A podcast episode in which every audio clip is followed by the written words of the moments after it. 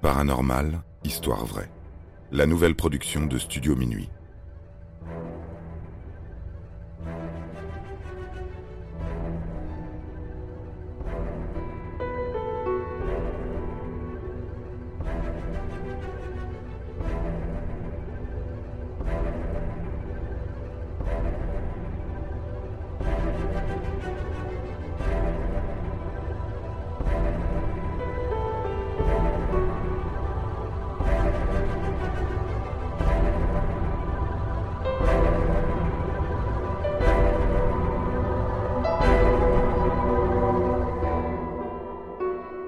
Le Cécile Hotel.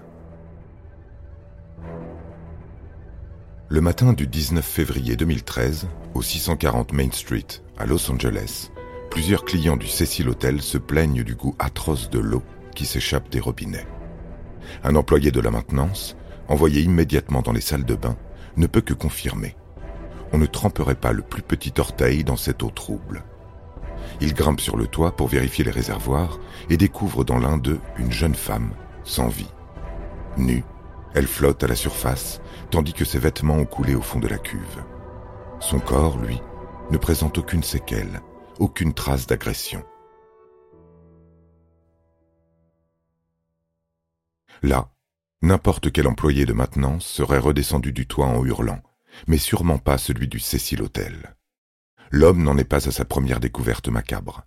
Il en a vu des horreurs, des vertes et des pas mûres, des phénomènes inexplicables qui l'attendent tous sagement dans les chambres de l'établissement.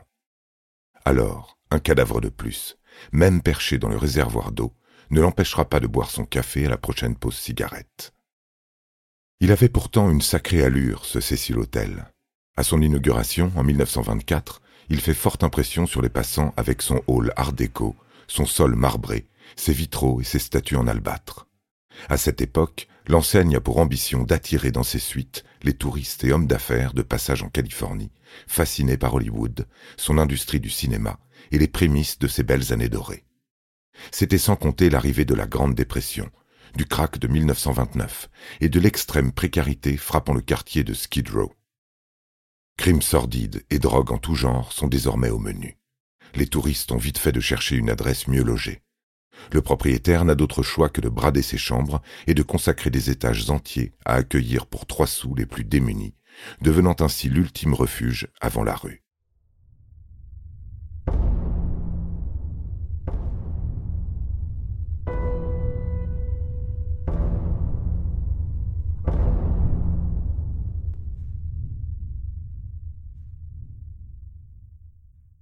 Au début des années 30, s'ouvre le bal des suicides au Cécile Hôtel.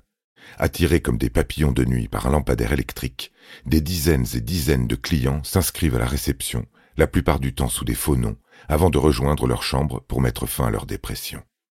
Un père de famille, fraîchement divorcé, se tire une balle dans la tête en 1931. Puis c'est un vétéran de guerre qui se tranche la gorge au rasoir. Un professeur de sciences naturelles qui s'empoisonne une musicienne qui enchaîne les somnifères avant de succomber d'une overdose dans sa baignoire. D'autres, plus aériens, optent pour la défenestration depuis le huitième étage. Un malheureux en particulier ne touche pas le sol et s'en mêle bien avant dans les câbles téléphoniques suspendus dans les hauteurs de l'avenue. Les plus ambitieux montent sur le toit et s'écrasent ensuite sur celui du bâtiment voisin, sur le parking ou sur la route, provoquant parfois un accident de trafic sous le nez de la façade du Cécile Hôtel. La grande faucheuse rôde dans ses corridors, et il suffit d'y errer une seule nuit pour mettre en péril sa vie. En 1947, l'actrice Elizabeth Short, étoile montante d'Hollywood, future Dahlia Noire, est retrouvée mutilée dans un terrain vague. Où a-t-elle été aperçue en dernier avant sa mort? Au bar du Cécile Hotel, bien entendu. Les plus sceptiques se rassurent. Ils attribuent la multiplicité des drames à ce quartier agonisant de Skid Row, et à ces pauvres âmes qui mettraient fin à leur jour n'importe où, dans un hôtel ou dans un autre. Mais non, les enseignes voisines, bien que peu glorieuses à leur tour, ne relèvent pas dans leur registre un tel taux de mortalité. Le Cécile Hôtel, lui, persiste et signe dans le morbide lorsqu'en 1964 on commence à y fomenter des meurtres. Goldie Osgood, une opératrice téléphonique à la retraite, connue dans le coin pour être la Pigeon Lady du Pershing Square, est retrouvé violé, assassiné dans sa chambre. Le coupable ne sera jamais retrouvé.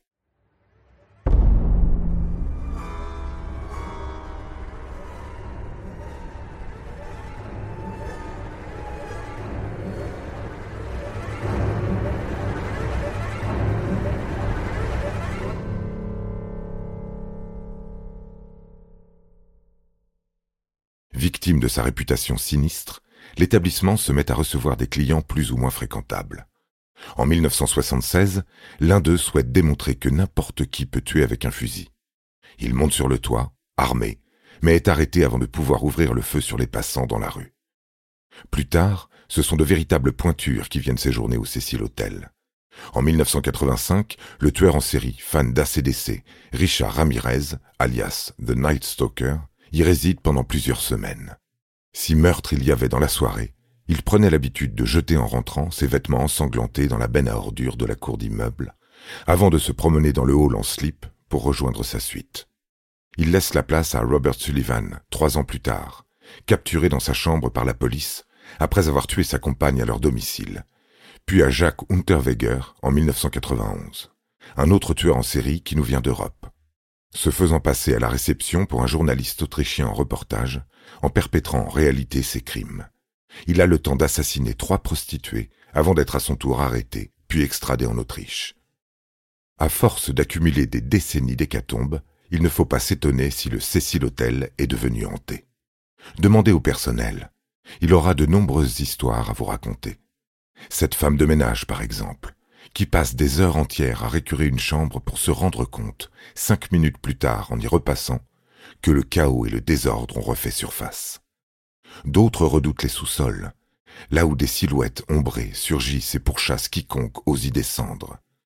Les clients, de leur côté, passent rarement une nuit sans sursauter au moins une fois, quand leurs draps sont brusquement tirés par une présence invisible, quand leurs pieds sont chatouillés, quand le robinet de la baignoire s'ouvre par magie. Jusqu'ici, il ne s'agissait que d'esprits farceurs, friands de sueur froide de leurs victimes. Mais en 2013, la donne change.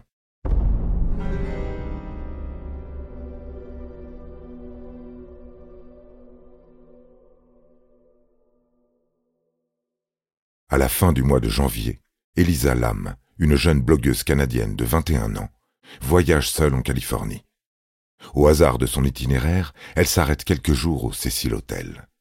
Le 31 janvier, ses parents vont à Vancouver et n'ont plus aucune nouvelle. Ils se rendent sur place et contactent la police qui, après enquête, se persuade de deux éléments. Elisa Lam était bien seule au cours de son séjour au Cecil Hotel et elle ne l'a pas quitté depuis son arrivée à Los Angeles. À partir de là, toutes les chambres sont fouillées, toutes les remises, tous les recoins de l'établissement, mais aucune trace de la jeune femme. C'est finalement grâce aux plaintes des clients quant à la qualité de l'eau que l'employé de maintenance la retrouve vingt jours plus tard dans le réservoir sur le toit. Sa mort demeure une énigme. Aucune blessure corporelle, aucun empoisonnement, et le personnel affirme qu'elle n'a entretenu aucun contact avec une personne extérieure durant son séjour. Sa dernière apparition connue est enregistrée sur une cassette de vidéosurveillance.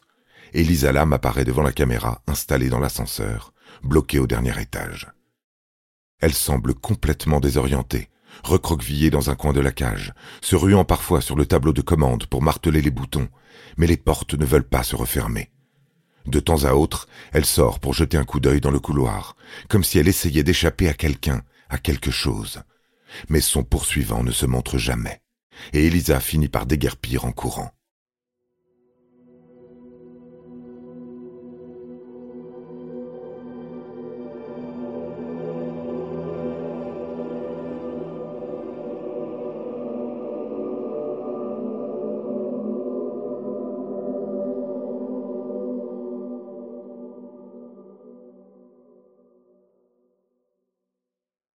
Le cauchemar sordide qui se trame au Cécile Hotel prend lui aussi une pause cigarette en 2017, lorsque l'établissement ferme ses portes pour travaux.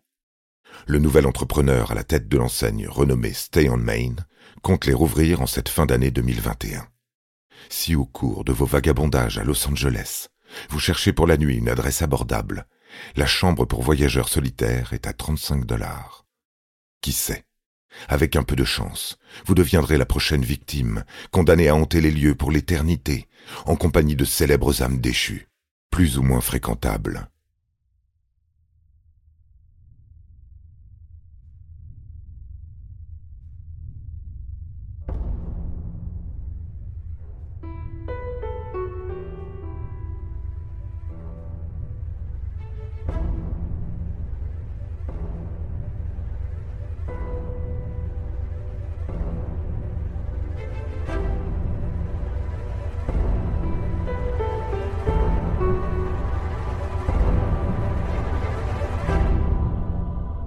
Paranormal, histoire vraie.